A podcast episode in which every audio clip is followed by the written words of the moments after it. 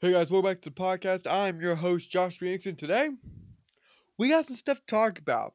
You know, it's been nice. Had a few day break from the last time I posted a podcast episode up to now. I think the last time I posted was 5 days ago? So, it's been a while, but happy President's Day to everyone. I had that break. It was very nice.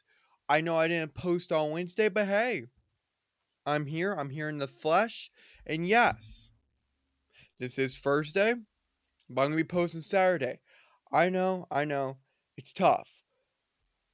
You know, it's going to be a little different, but it's just because this week had a quote-unquote holiday in it. Want to take some time off, get recalibrated. Now I'm back. So pretty nice. If you guys have been checking out CourtSideHeat.com as much, I would highly recommend you doing that. Why? Because even though I'm not posting a podcast this week, I'm still posting on the site.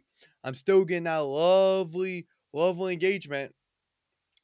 And when I see more engagement, I mean there's more eyeballs. And the more eyeballs, well, hey, now more people can see it. When more people see it, you're getting fire content and really cool stories coming out of there, like what's going on with Doc Rivers, Jayson Tatum. We're going to be talking about this stuff.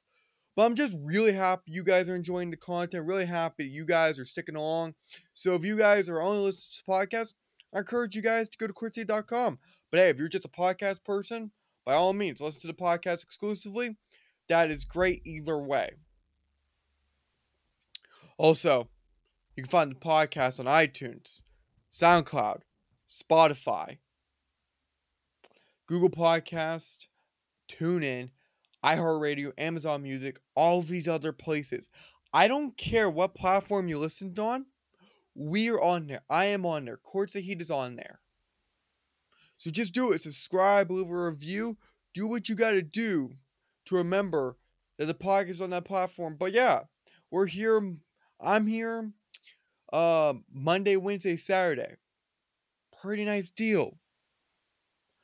Remember, you can find the podcast also on X. The podcast can also be found on YouTube.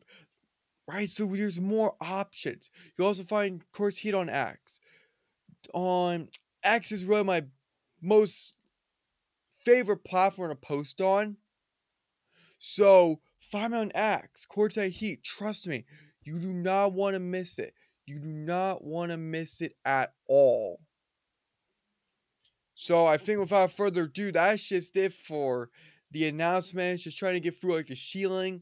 So that's pretty much that. Yeah. I really don't think there's much to it. Also, hope you guys enjoyed the All-Star break. That was very interesting. I did not watch that horrific All-Star game. I think they had a 14% increase in viewership. Cool for the NBA, but that All-Star game was atrocious. You want to talk about no defense. That was it.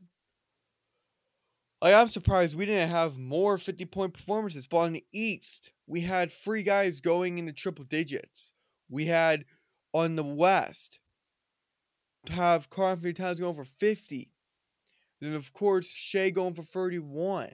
Right? So, all very interesting. I can't believe that. The defense is just so bad. I was trying to determine my brain what I wanted to talk about for topic of the day.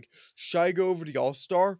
Or should I try to cover Doc Rivers and the Bucks? Spoiler alert, the topic of the day is going to be answering the question, can Doc Rivers and the Bucks turn it around? I think that's more prevalent. I think it's more important than talking about the All-Star game. But I do believe turning into 5 teams of 3, having a 3v3, that's going to be pretty cool. Maybe East versus West. Whoever wins gets home court advantage in the finals. I've seen all these different ideas. But Dan and I was talking about all these different ideas. I'm really not going to talk about it right now. I kind of just want to focus on what's going on this season. I want to focus on Jayson Tatum. I want to talk about the Nets. What's going on with the Nets? Especially the firing of Jacque Vaughn. Want to talk about Mike Conley. Got some injuries for today. Today's the return to NBA from our extended break. I want to talk about Jalen Brunson. Maverick fans, you're not going to want to hear this. Knicks fans, you're going to want to hear this. Then, of course, Doc Rivers and the Bucks. And since we're already talking about the All-Star game, or All-Star weekend, let's just recap. Let's recap the weekend. So we know that East beat West, 211 to 186. That was interesting. I'm not going to say that it was like, it was very meh. I'm not going to try to crush it. It is what it is. Like, many people just did not like it. It was it was downright awful. But the rest of the events were so cool. So cool. I don't know if you guys felt the same, but for me, I felt really good. And everyone, 4.6 million people tuned in for All-Star Saturday. Up 31% from 23. So cool. Mac McClung, my guy Mac McClung, won the slam dunk contest. That was fun. I know it's a bunch of no names outside of Jaylen Brown, right? And Yami Yaquez Jr. Yami Yaquez Jr. is not established him. He's a rookie. But I applaud him for coming in. He had some cool dunks. Jaylen Brown, questionable dunks. Cool if you're paying homage. Like, there was a lot of homage-based dunks. So that's whatever. But Mac McClung was reinventing the wheel. Mac McClung was doing dunks not even the older generation players could do. Or even thought of. Like, this was a very creative-based, very unique dunk contest.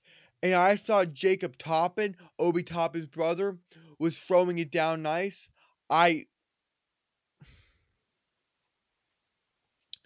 really thought, like, him catching, like, Mac McClung catching that midair. So he caught it from the guy. Picked up from the guy, then caught it, he threw it, caught it midair to himself, threw it to himself, caught it to him, caught it, and then slammed it in, I believe, behind his head. Like, you have to see that clip. That was just so cool. That was just so fun. Like, I know it was a bunch of no-names, but just take the dunks. There was some controversy, but overall, it was a pretty nice dunk contest. Not gonna lie. Damian Lillard, he won the three-point contest. I know my last podcast episode was going over who I thought was going to win all these events. I had Mac McClung winning it. I was right. I did not have Damian Lillard winning. I thought his skid was just going to be too great. But no, him and Big Cat, they were going at it. You had him, you had Tyrese, you had a bunch of guys. But it was Damian Lillard who pulled out on top. Also, Trae Young. Him and Trae Young went at it. Him and Big Cat went at it. Tyrese was eliminated by Dame Time. But you want to talk about being authoritative and just lighting up the competition. Damian Lillard could not have done any better. And the bar was being set at 26 to begin the first round or going into the second round. Like, that was where the bar was at. Our marketing balled out. You had Jalen Brunson. There was guys. I thought it was either going to be Tyrese or Brunson, to be honest. Honestly, if that since that's where we're at. But I thought that was pretty cool. So it was very, like, I was entertained. Like, every shot, I was shocked by what was going on. I was at the edge of my seat. It was much different than what was going on during the game. But the three-point competition, I love. I really do. The three-point competition, you just can't beat. And when you see Damian Lillard going back-to-back, and then him probably going for a three-peat, which I think will be the first time in NBA history, if I remember correctly. But that award-winning round, like, when people doubt him, he rose to the occasion. And I was one of those guys. But Dame time is real unpredictable. Well, it looked like he was going to miss the final two racks of shots. He entered clutch mode and knocked down the money ball as time was expired. Only as Dame time could. I think he was leaving it to hang as well. It was beyond incredible. Beyond incredible. Even Giannis was loving what Dame was doing.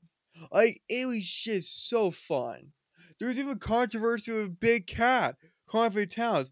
And while he got 16 points in 30 seconds, that's very impressive. Very, very impressive. His foot was on the line at least 3 times. And I found it really funny that the ref counted that. That just tells you where officiating's at. Just really funny. Sums up by where the refs are at all this season. But man, Dame's Mr. Clutch. But I was wrong on that. Again, I thought it was going to be Tyrese or Jalen Brunson. I also thought it was going to be Team All-Stars beating the other 2 teams in the skills competition, but it was Team Pacers. I counted out Team Pacers. I'm sorry. I counted out Tyrese Haliburton. That was my fault. I love the fact that Tyrese Haliburton is that dude. He said goodnight, and he just drilled the half-court shot. Like, he literally has ice in his veins. There is no joking about that. So that was pretty incredible. And he left it out to hang. Like, he knew that was going in. And can I just say, not to get off topic, the court, the LED-featured court, was just so cool. Like, the NBA is truly living in a different universe with their innovation. It is beyond spectacular. I am definitely excited about that. It was just so cool. Like, just seeing the NBA All-Star festivities lighting up with the LED court. Man, you just could not make that up. You really couldn't make that up. So, that was very, very fun. Very, very fun thing. If you guys did not watch All-Star Friday, I did not. I was not able to catch it. I was out with my family, but Ben Matherin had a night. He won MVP. He won Rising Stars MVP. He got shouted with MVP chants. Pretty cool night to have. Pretty cool night. Also, Sabrina Ionescu and Stephen Curry put on a show. Like, they legit put on a show. Woo! And Sabrina was shooting from the free-point line. She broke all barriers. And she shot from the line. She put pressure on Curry. But because Curry is arguably the greatest shooter of all time, he just channeled. He channeled his inner greatness. And she put up 26 points.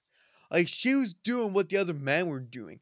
Like, she would have tied. She would have been able to go into a tiebreak. Like, she was doing great stuff. And Steffi admitted he knew the pressure was on when Sabrina put up those 26 points. He knew that pressure was building when he didn't make either of the long shots during his run. But he was still able to beat her by 29 to 26 margin. Both competitors were very good. Both competitors said that they won, and they hope that events like this will continue to be a part of the All-Star Weekend going forward. And I would love that. Like, I would absolutely love that. Like, no hate, I would love that. This was so much fun. I know I cast Sabrina, and I know I questioned if she could shoot from the NBA line. She proved me wrong that I thought it would be more difficult. Not at all. Sabrina is one heck of a basketball player.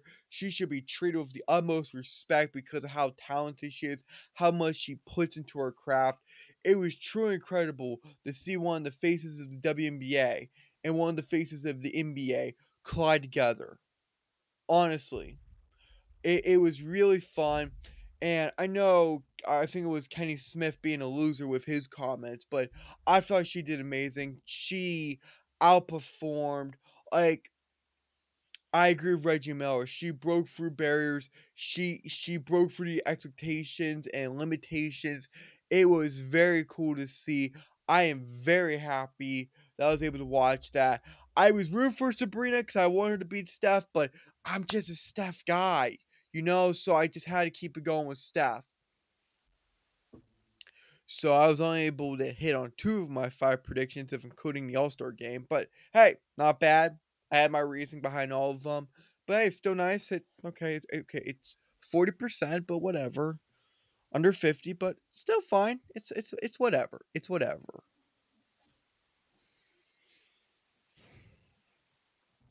So really fun. So that was like the recap of All-Star Weekend. Very, very excited.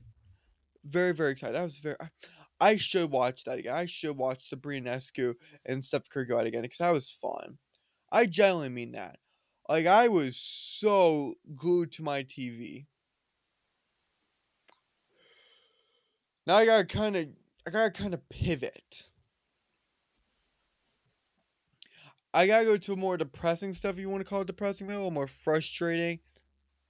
Not so much head scratching, but when it came to Adrian Griffin's departure from the Milwaukee Bucks. But Jacque Vaughn, he was fired. And Sean Marks said a lack of energy and effort, especially when it came to effort plays, led to his departure. Players were frustrated and confused by his in-game decisions. And apparently, Vaughn wanted Ben Simmons to lead this team, to run the team. And that kind of confused players like Spencer Dinwiddie when he was on the team, and Mikal Bridges. And you could see that when he just was not letting Cam Thomas play to his full potential, when he was dropping multiple 30 and 40 point nights. So there was a lot of questionable actions happening. I don't think Jacque Vaughn was the right coach. I think he made a lot of in-game issues. For it to be Ben Simmons, because you're like, well, we don't, you couldn't really bring up the argument of Mikal Bridges, of not knowing the potential of Mikal Bridges, because statistically he was beating out Ben Simmons, especially in 2022-23 in the first half, in the first 56 games with the Suns, then in the 27 games with the Nets. Like, he was making that a leap. And now he still is with 21, 5 free, and almost a steal. Even with Dinwiddie. And Dinwiddie was bad. Like, Dinwiddie's been bad. Like, he's not been good. But also, I think he could have been a little better if Vaughn wasn't placing all these limitations on him, right? But they wanted to go with Ben Simmons, which was questionable. Like, the guy's not who he was back in, like, his rookie season, second-year season. No, he's just a 6'8" 6 guy, which is very good. Like, if you get a 6'8" 6, he just has a different role now. You just can't lead a team like that. You understand? You can't lead a team like that. You can't command a team. You can't apply pressure the same way that Mikal would, or even when Dinwiddie wasn't struggling, like Dinwiddie would. So, very, very interesting. I found an enormous red flag, a very alarming thing that Jacque Vaughn was trying to make Spencer Dinwiddie and Mikal Bridges the lower guys and Ben Simmons the primary guy. Like, hey, you're going to do this. You're going to run the offense. You're going to run this team. That, to me, was concerning. That, to me, was head-scratching. But it makes sense. Sean Marks didn't like his energy. The in-game decisions were questionable, like very, very questionable. Yes. But yeah, it's just that. So, was he the worst? No, but the Nets also feared that, if we keep him, then nobody, and I mean nobody, is going to want to come, like, bigger talents are going to want to come and be with the Nets under Jacque Vaughn. So they thought that was going to be a turnoff. They thought that was going to be a negative experience, right? So they just couldn't have that. So Jacque Vaughn is out. Jacque Vaughn is no longer with this team. They have promoted Kevin Ollie to interim head coach. Kevin Ollie is very decorated. I believe he is a former player. I'm trying to look up his position. He did play, but he is a former player. So he gets that aspect. He did coach UConn. He's been coaching since 2012. He played in the league for 15 years. So even though he went undrafted, remember he did this for 15 years.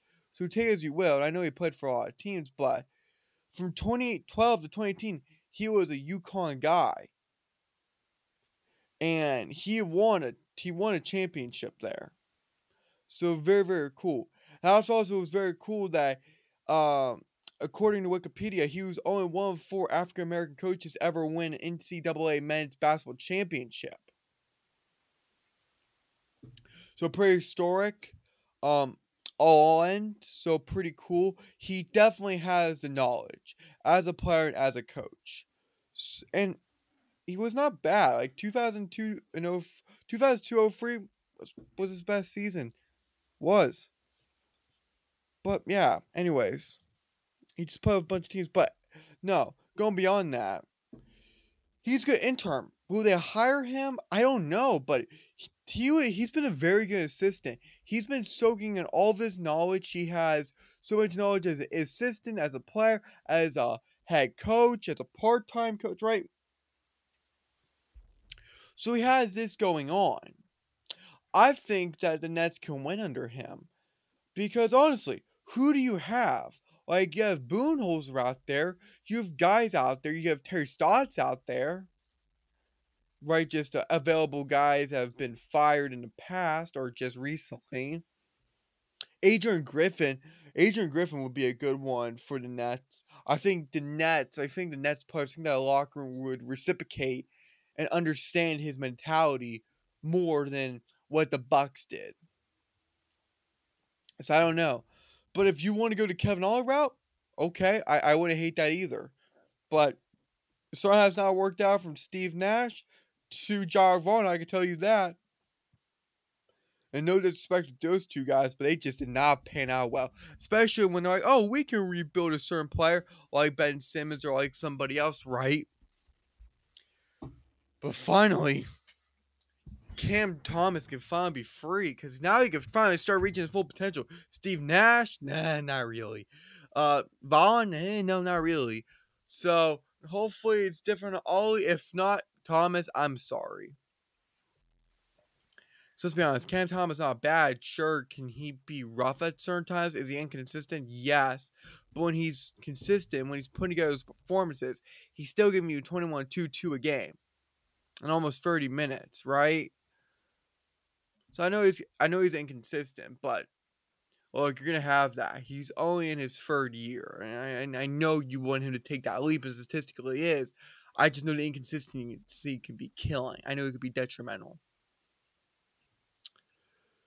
You know what also is detrimental?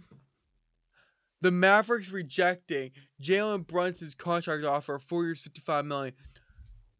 Not once, but twice. Do you guys hear me? I don't know if you guys did or didn't, but not once, but twice. And it was 4 years, $55 million. His current contract is 4 years, $104 million. That just hurts. You had him at a discount, and you're going to reject him twice. The 27-year-old twice. Man. Like, he has been that guy. He's averaging 27, 3, and 6. You're telling me it wouldn't work with him and Doncic?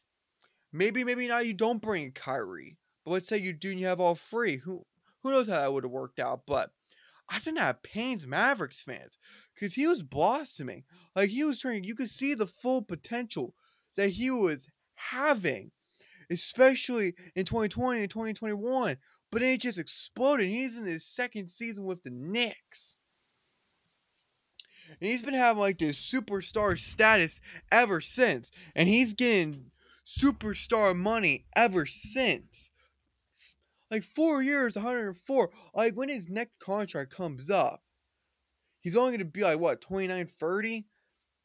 Like he could definitely make around or about 180, 190, even 200 million. He's not going to be an unrestricted free agent until 2026 if he accepts his player option. So next season is his final season until his player option. Then he can just do whatever he wants. I have a feeling if this trend continues on playing well and being a superstar caliber player, he goes in 2024, 25, okay. And then when it comes time for the player option, he declines it, signs a longer deal. That's how I think it's going to go. I'll never forget when the Mavericks had him for 4 years, $6 million. Never will forget that contract as long as I humanly live.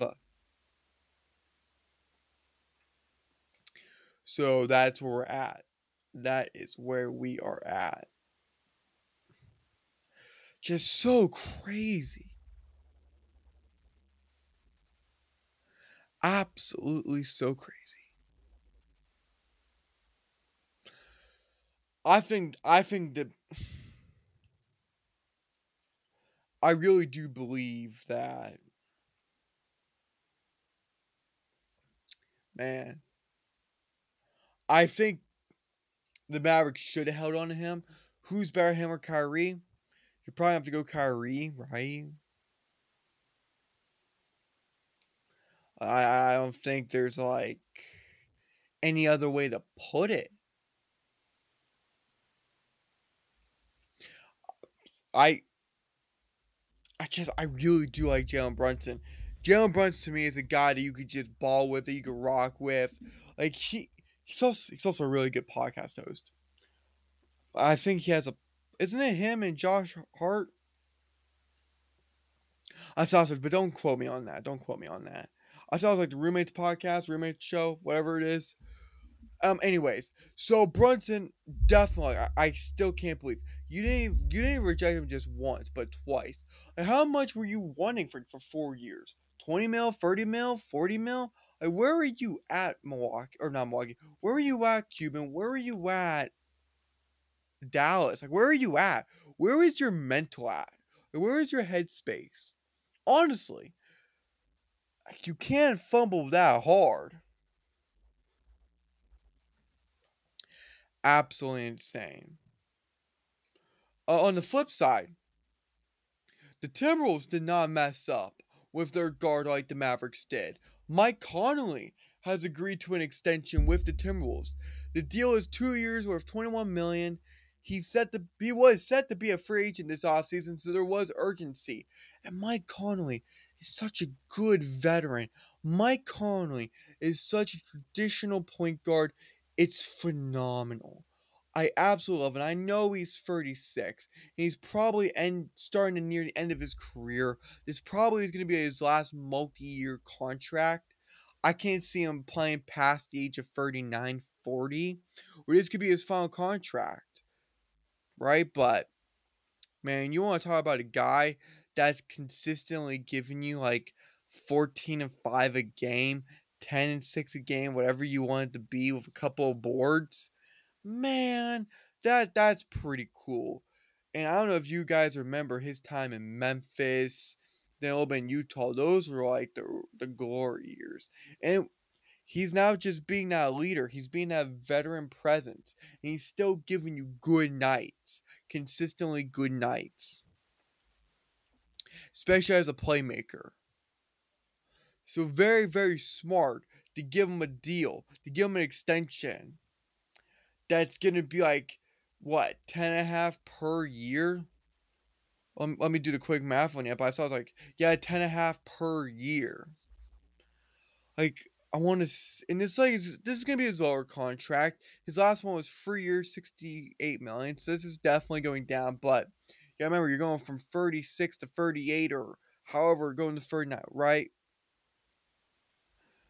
there was once a time where Mike Conley made $152 million. Pretty crazy if you think about it. Pretty crazy. Oh, I have to look at some things. I just want to...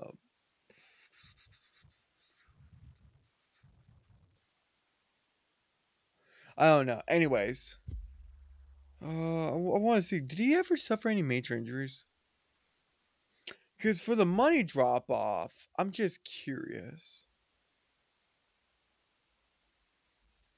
I don't know about that one. I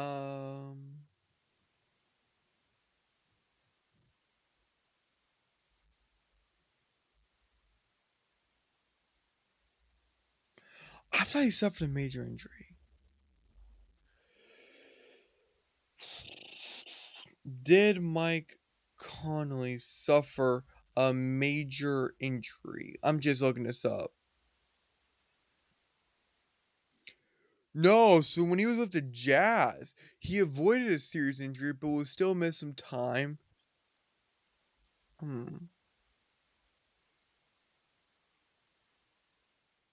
Back injury, expected to miss 6 weeks. That's when he was with the Grizzlies. So he's had his fair share of injuries.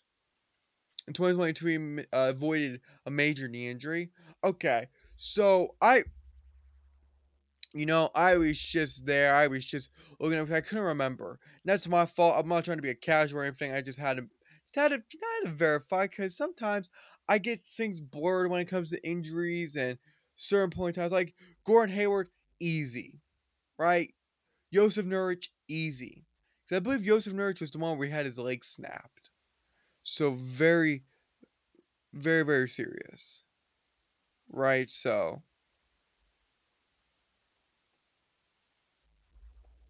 anyways, that's where we're at on that end. So very smart move. Probably one of his final contracts, especially multi-year. I can't see him playing past 39. I just can't. Maybe I'm wrong. I want to be wrong because I love Mike Conley. I wish the Suns could get a Mike Conley. That's just me. Real quick, let's talk about Jayson Tatum. You know, perception, reality, blurring it all together. Right? There's a lot that goes into judging a player, judging their actions, judging what they'll do next, how they'll do it. Right? For Jayson Tatum, he said, people just judge me off whether I can win a championship. And it's true. He's been making deep playoff runs since he took over this league when LeBron was still on the Cavaliers. He said, quote, I understand no matter what I do in the regular season, I'm at that point where people just judge me off whether I can win a championship. I realize that. And it's like, all right, I just got to do it. End quote. Then he said another quote, earlier, I was playing the game just to play the game instead of just thinking it. Now I go out, I understand who we're playing against. I know their scheme, what they're trying to do, which guys are in or out of the lineup. Learning from experience, I understand that I'm good enough that I can relax and defer a little bit. Then the fourth quarter comes and I can score 20 in the quarter. So now he's just adopting a different mindset. He understands the pressures that he has. Like, ever since he joined this league, they've been making deep playoff runs. And he's only 25 years old. But he's been in this league since 2017-18. Like, if you look up the 2017-2018 Celtics, I can't remember if Isaiah Thomas was still on that team, but there was a time where you had the likes of Aaron Banks and Al Horford run that team. That was also when Kyrie was on the team. But you had a very young Jaylen Brown and then a rookie Jayson Tatum. Right? And that team made the postseason. And they made it to the Eastern Conference Finals, where they lost to the Cavaliers in 7. They almost, almost made it to the finals. It would have been Warriors versus Celtics. Can you imagine how that would have went? Again, they made it to the semis against Milwaukee, right? But then you come to a time like in 2019 where Kyrie leaves. Now you're going into a better Marcus Smart, a better Jayson Tatum, a better Jaylen Brown, a better whatever. So it's just working out. It's just being better. And you really, it's really incredible because it's looking unfair. And it is a little unfair to have that much pressure, especially as a 25-year-old. But you got to remember, he's been in the league for a very long time. And he's just been that guy since he started. He's always been climbing. But I would make the argument that when Kyrie left, that was his team. That was JT's and JB's team. And undoubtedly so. Undoubtedly so. You can't hate on it. And he's already taken him to the finals. He's had multiple conference finals appearances, right? So the right things are happening. Good things are happening. Now he's just got to figure out how to win the finals. And that 2022 finals was rough. That 2022 finals was rough because that was a Stephen Curry that was not going to lose, and he was trying to get another ring. He was doing it by himself. Of course he had help. Of course. But that was a man on a mission. And there was just some struggles. There were some hurdles that they just could not grow past. They just could not move past. Which is understandable. I would love to have known what the Celtics could do now if Ime Udoka remained. Now, I know the whole controversy behind that. I understand. But it's always interesting with the what ifs, right?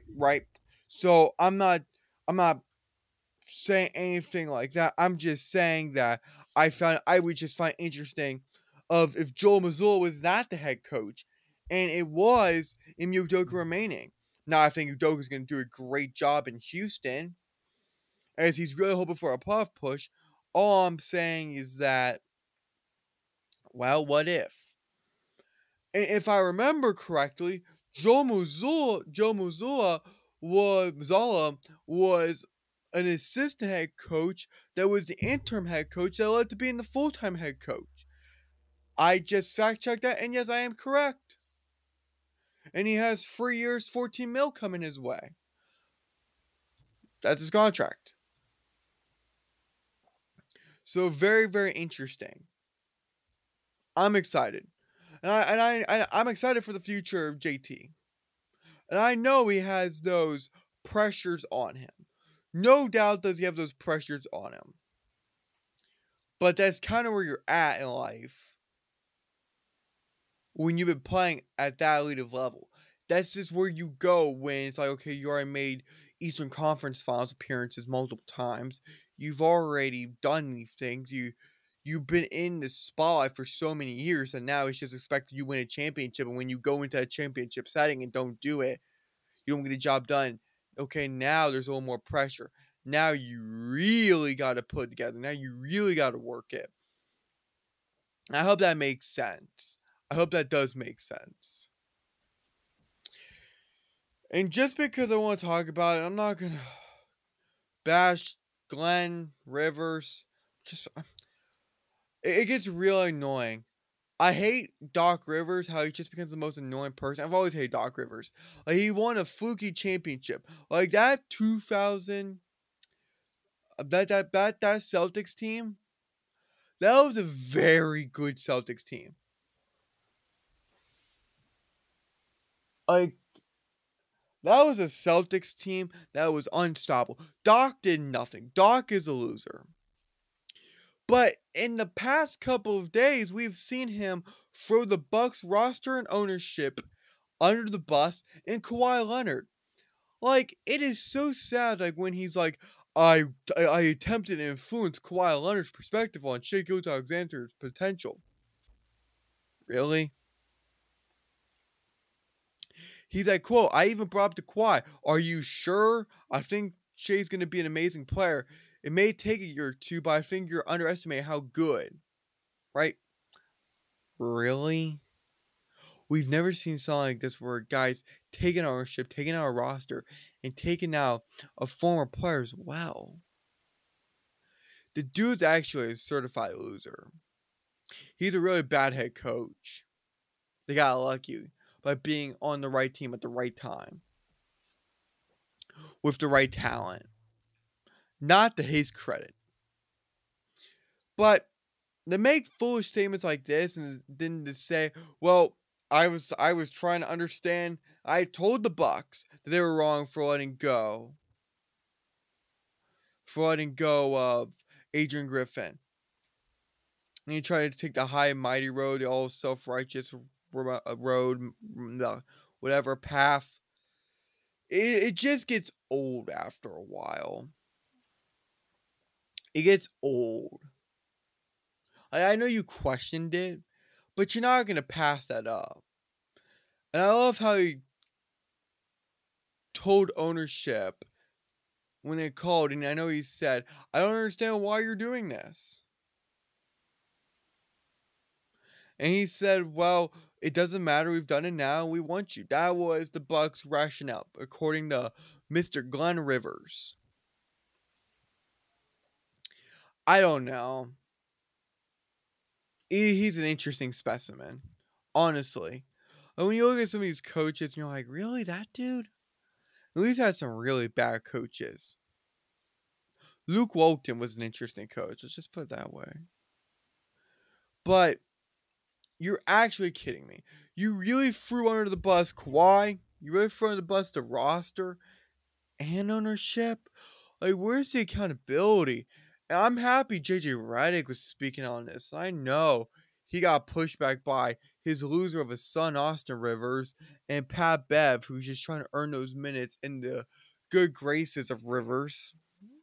But still, understand, like, all this dude does is never take responsibility, never has accountability, always cries, always makes excuses, like, blah, blah, blah, blah. Shut up at some point. You're a loser.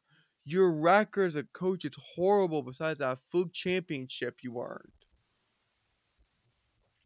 All because you're on the right team at the right time with the right talent. You did nothing but hold a clipboard and be a male cheerleader. An overweight male cheerleader. A fat loser cheerleader. Really? We're doing this? Woohoo, yeah, you've proven it. How many times were you up 3-1 and you blew it? Right? Like, do we have to remind you of your past? It's just, it's insane. I can't believe we got to this part. I can't believe that he's just trying to save himself by destroying his current team and his past superstar player. I can't believe that. That's actually baffling. Anyways, I'm not going to keep bashing on Doc Rivers. I just wanted to bring that to your attention. Like, this reminds me of all the times LeBron James was lying. Or embellishing truth or just trying to be that guy that he's not. So crazy. So crazy.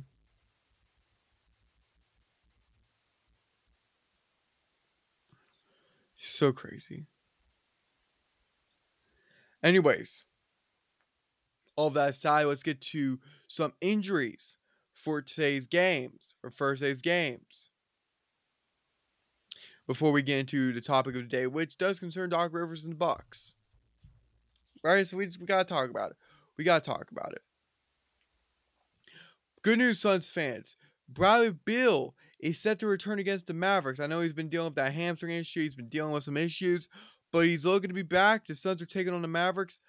I wish I could be watching that game at 5:30. I cannot. I have other commitments that I have to be attending to, right? It hurts me more than what you guys understand. I wish I could be seeing that, but I will be there for the Suns-Rockets game. I hope we blow the Mavericks' doors off, honestly. But yeah, so Brad Beal set the return. We're going to have the big three again coming out of the break strong. Also, D-Book and KD had some good all-star performances. Bad news for the Lakers. LeBron James is expected to miss today's game against the Warriors due to his left ankle. He was having to clean up. He was just touching it up. So after all that, he's just not going to be there. Again, I wish I could be seeing all these games. I can't. But you best believe, especially if the Suns win, I'm going to be rewatching it. I'm going to be watching the Lakers game. Just am. Want to see the Warriors? I may be. I may kick back tonight when I get home. Watch some of these games. Watch on a league pass. Love the league pass. And just go over the flow. Right? Like, seems pretty nice. Pretty simplistic. Like, can't hate on that. So that's where I am with LeBron James. That's where I am with Bradley Beal. Now, guys, let's get into the topic of the day, which is, can Doc Rivers and the Milwaukee Bucks turn it around? And you're like, this is insane. They have a playoff spot. What you mean? Like, if you're just taking it where they're at right now, and they're third in the East. They're 3-7 since Doc took over. And when you're looking at the Knicks and 76ers and Pacers, that can get a little ugly. There's only a 4-game difference between them and the Pacers, a 2-game difference between them and Philly, and a 1.5 games between them and New York. Can they shake off the cobwebs? Can they do it?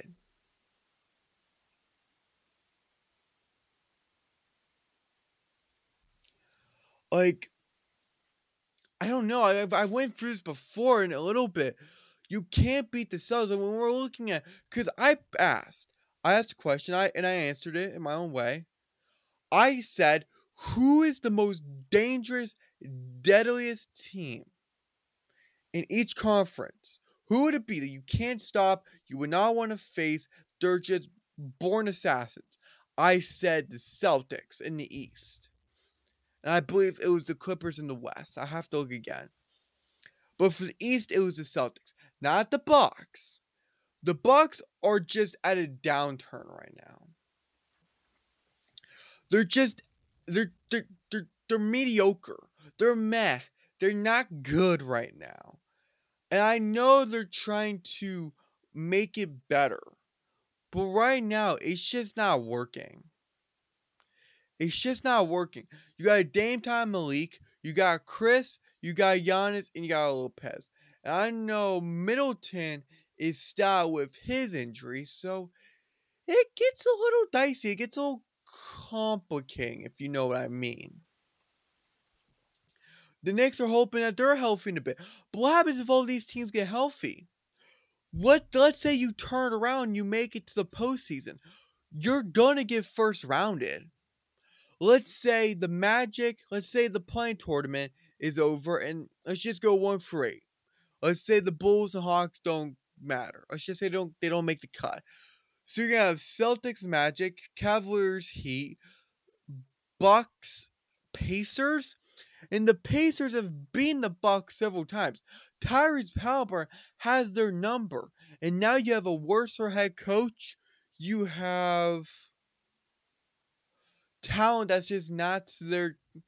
And can Milwaukee beat them in the playoffs? Yes, but that's what they were also saying last year before they got first rounded by the 8th-seeded Miami Heat, and they had a battle without Tyler Hero. So all I'm saying is you can't underestimate them. Right? You just can't do it. You really can't count them out. But you could count out the Bucks. Honestly, let's go through their schedule. Today. Oh, I'm sorry. When they play tomorrow, when they play the the Timberwolves. Can they beat them? The way they're playing right now, let's Dame time have a resurgence, and he's just killing teams left and right. Oh, can you beat Ant-Man, Big Cat, Gobert,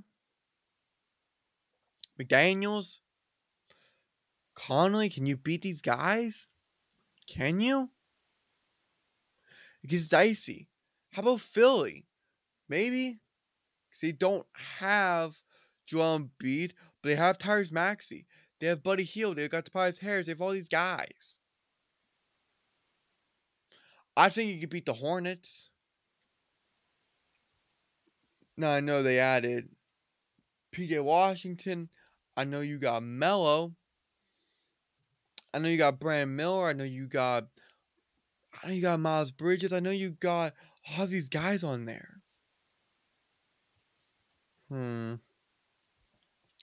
Like, the way it's going right now, when you're just looking at a pure...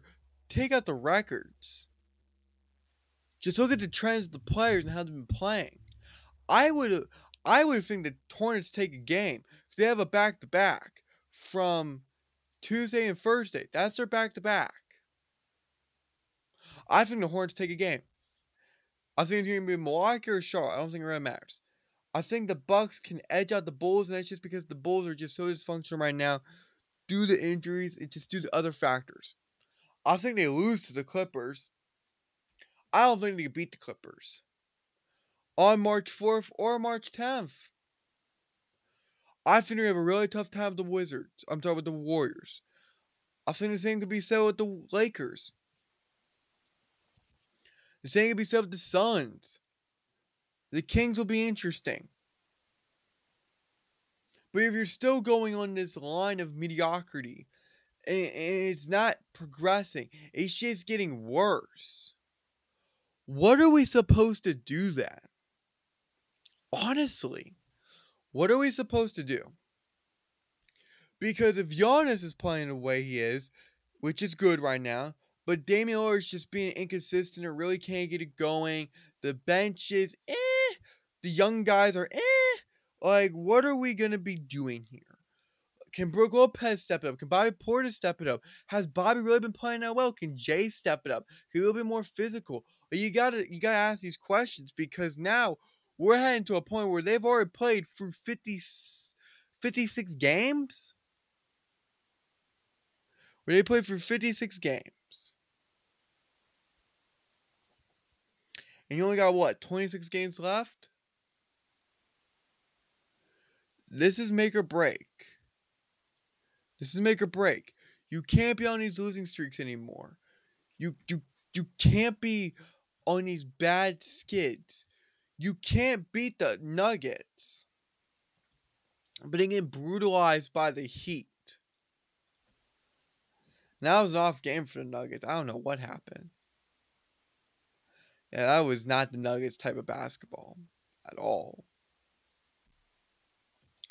And it's cool that you blew up the Hornets, but you lost to the Timberwolves. You lost to the Suns. You lost to the Jazz. You lost to the Portland Trailblazers when that was Damian Lillard's return. You lost to the Cavaliers. Well, in the Cavaliers back-to-back from the 24th of January to 26th of January, they split it. Both were in Milwaukee and they split it. So you understand what I'm saying. What I'm saying is that when you're looking at their schedule, can they turn around? Yes, but there's going to come a time where if they keep losing, or if they split series, or if they're splitting, they go 500 next 10 games. There's no guarantee that the Knicks don't take them for fourth. And if you keep dropping, you're killing yourself. And I don't believe Doc Rivers. I think Doc Rivers can get walked over because he's just, let the players do whatever they want. Let the players do whatever they want. Giannis is not that guy. Dame is a little bit, but Giannis is definitely not that guy. Damian Lillard, yes. And if this locker room's already hitting frustration points, and Doc Rivers is already talking bad about the roster and ownership and doing what Doc or what Glenn does, I don't know. Like, if the locker room's not feeling him, And there's divide, there's tension, there's anger, frustration, sadness, and depression coming in. You're not expected to make the finals. You're not expected to go to the conference finals. You're not expected to get out of the first round. Like, they did not bring in Doc Rivers so they could be mediocre and they could drop out and they can be very inconsistent. They don't want to be first rounded. That's not going to help ownership. That's not going to be a great view for ownership. That's not going to be a great view for management, right? If you're crying out loud, you have three head coaches on your payroll. Boonholzer, Griffin, and now Rivers. It's incredible when you put it that way. But I think the Miami Heat right now are better. They have better continuity, they have better consistency, they have better intensity, they have better everything than the Bucks. They're 6-4 in the last 10, keeping it simple. The Knicks are just finding their way. I know they have a 4-game losing streak, but the Knicks are going to find their way, especially when they're healthy. Like, I'd rather take the Knicks than the Bucks, or I'd take the 76ers than the Bucks, or I'd take the Pacers than the Bucks. Like, there's teams I'd rather take over. Like, you understand where I'm coming from. This is not good. This is not favorable. In fact, this is the exact opposite of favorable. Can the Bucks turn around? Sure. But the bench is going to have to tighten up. Damian Lillard's got to shoot more than 20. He's got to shoot better than 29% from deep. The Giannis cannot be beating him out in the year of 2024. Malik Beasley's fun, but there's also a lack of discipline. I don't know how much accountability and responsibility is being taken by these players and coaches. Doc Rivers especially not taking any, but by the players. Like, this could turn dysfunctional so quickly. You could have, like, a mini Chicago Bulls scenario playing out in Milwaukee. Defense is out of control. Like, there's certain things that you need to anchor down. I just don't know. Like, can they turn it around? Maybe. But right now, it's just not cutting it. Like, if you're only able to beat really bad teams or mediocre teams like the Hornets and Bulls, but you're struggling against, like, the Clippers, 76ers, Timberwolves, teams of your own conference, or if you make it to the teams that you have to face, that's not good. That's just simply not good. That's gonna be a really hard time for this team. It's gonna be a really hard time. It's gonna be a rude awakening. I don't know. There's not one easy fix. There's not one thing Doc Rivers can do, Glenn Rivers can do to fix this, to make this all go away. Defense has been a problem ever since they traded Drew Holiday. That was not Adrian Griffin. He was just used as a scapegoat. Like, there are things that the team is failing as a whole. Like, it's very fascinating. And it's borderline sad. It's depressing. It's not good.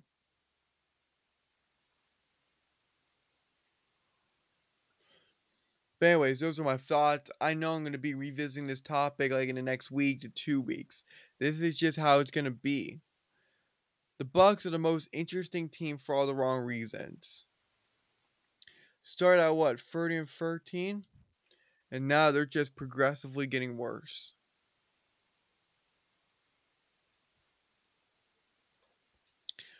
Like, this is something I was not expecting to see from the Bucks, especially after eclipsing 30 wins, especially when it looked like things were cooking in their direction, all because feelings got hurt, all because they could not wait to get rid of him because they did not want to play in his system or be coached hard, like men.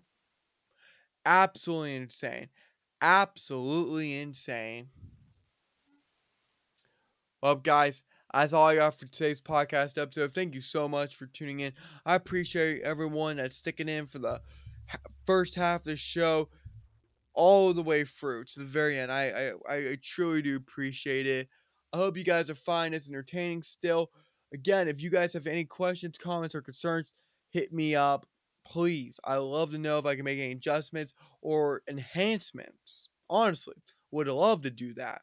So, guys, with that being said, this is all I got for today's podcast episode. And, yeah, peace out.